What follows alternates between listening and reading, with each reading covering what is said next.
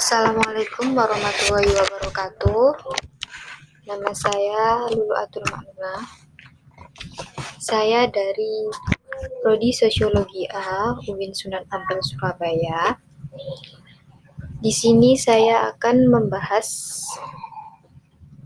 tentang sosiologi gender, di mana saya akan memilih salah satu tema yang sudah kita bahas selama perkuliahan hari ini saya akan memilih tema terkait gender dan sosiologi pendidikan. Sebelum itu, saya akan membahas sedikit sekilas terkait gender. Makna gender yaitu di mana sebuah peran atau tingkah laku seseorang yang dibentuk melalui proses sosial dan budaya. Pada untuk kesempatan kali ini saya akan me, menggunakan dua sumber atau dua jurnal untuk pemahaman topik serta argumentasi dan tanggapan. Untuk jurnal yang pertama yaitu tentang kesetaraan gender dalam pendidikan, yaitu jurnal Al-Ma'iyah. Saya sudah menemukan beberapa fenomena dan beberapa poin yang saya akan bahas. Yang pertama yaitu terkait sebuah buku pada dunia pendidikan, di mana mereka menggunakan sebuah gambar animasi, yaitu gambar pilot selalu seorang laki-laki. Sedangkan untuk gambar guru selalu seorang perempuan. Maka secara tidak langsung buku tersebut sudah mengkonsepkan pemikiran masyarakat atau mengkonstruksikan sudah terkonstruk oleh buku yang digunakan pada dunia pendidikan itu bahwasanya seorang pilot hanya seorang laki-laki atau harus seorang laki-laki sedangkan seorang guru adalah seorang perempuan. Untuk poin yang kedua, dalam pelaksanaan upacara bendera yang diadakan pada hari Senin, bahwasanya mengapa selalu perempuan yang membawa bagi bendera? Karena mereka menganggap bahwa seorang perempuan bahwasanya kodratnya adalah sebagai pelayan.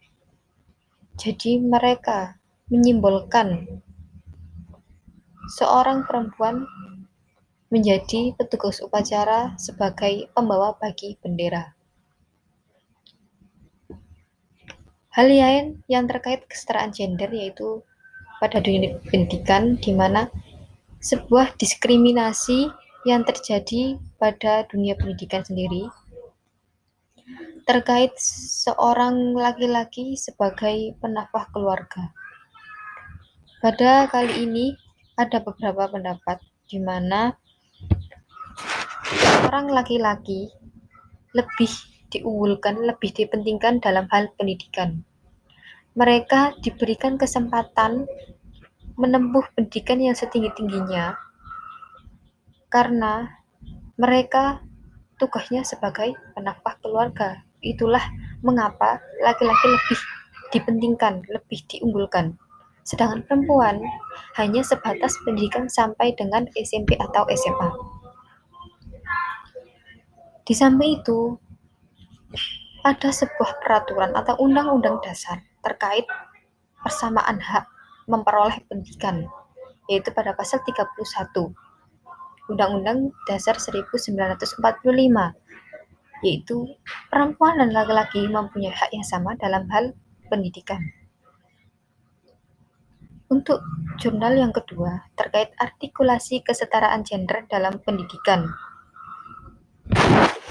Saya menemukan poin terkait isu kesetaraan gender, di mana pada isu ini adanya kesetaraan gender muncul seiring berkembangnya ilmu pengetahuan dan teknologi. Sebelum adanya iptek, para perempuan hanya wajib bekerja di rumah sebagai ibu rumah tangga. Sedangkan sejak munculnya iptek, yaitu ilmu pengetahuan dan teknologi, mereka dituntut untuk belajar, menempuh pendidikan setinggi-tingginya, dan mereka sudah bisa bekerja di sebuah perusahaan, pabrik, dan lembaga-lembaga sosial lainnya. Karena ada beberapa tokoh Indonesia yang bisa memperjuangkan terkait kesetaraan gender tersebut dan menuntut perempuan untuk bisa melakukan apa yang dilakukan oleh laki-laki. Untuk poin yang kedua dalam jurnal ini yaitu pemikiran pada seorang laki-laki dan perempuan. Pola pikir yang terjadi pada seorang laki-laki yaitu lebih kepada berpikir secara objektif. Namun seorang perempuan lebih kepada berpikir menggunakan sebuah perasaan. Mungkin itu pemahaman topik ya, serta argumen dan tanggapan.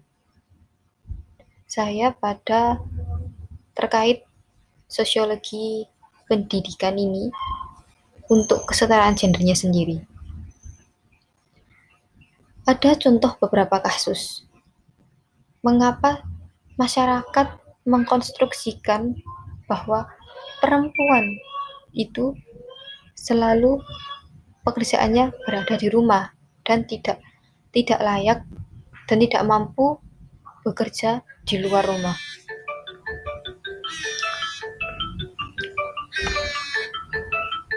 Ada beberapa kasus seperti ada bunyi atau sebuah bacaan dulu yaitu seperti ini.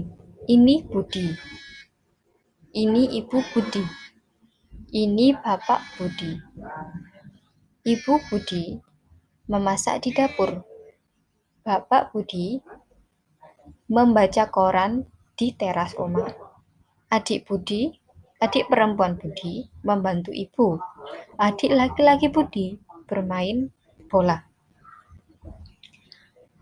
Mungkin Kata-kata tersebut sudah tidak asing bagi kita pada sebuah bacaan waktu kita menempuh pendidikan waktu dulu ya.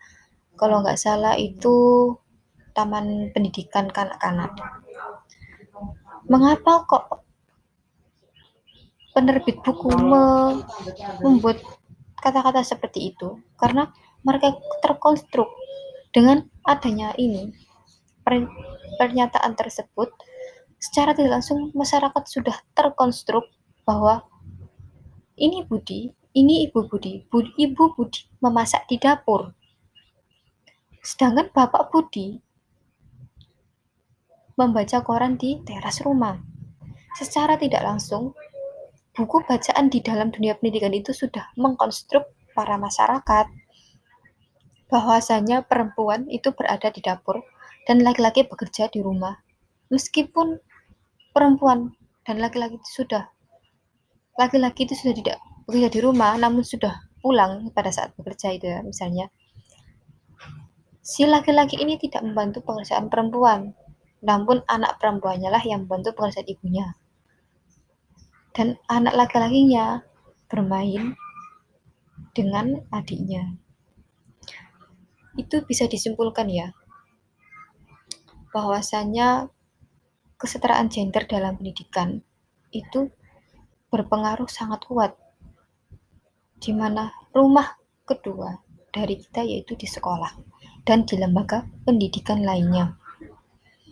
Dari kasus tersebut kita sudah dengan itu kita harus mengubah pola pikir kita dengan apa pemikiran-pemikiran yang dulu yang sudah terkonstruk oleh bacaan buku pada sebelum adanya kesetaraan gender, kita harus mengubah pemikiran pola kita bahwa kesetaraan gender itu penting dalam kehidupan kita.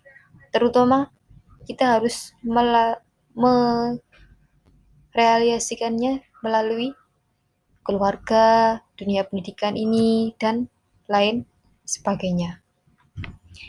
Mungkin itu saja dari saya. Maaf apabila ada kesalahan. Wassalamualaikum warahmatullahi wabarakatuh.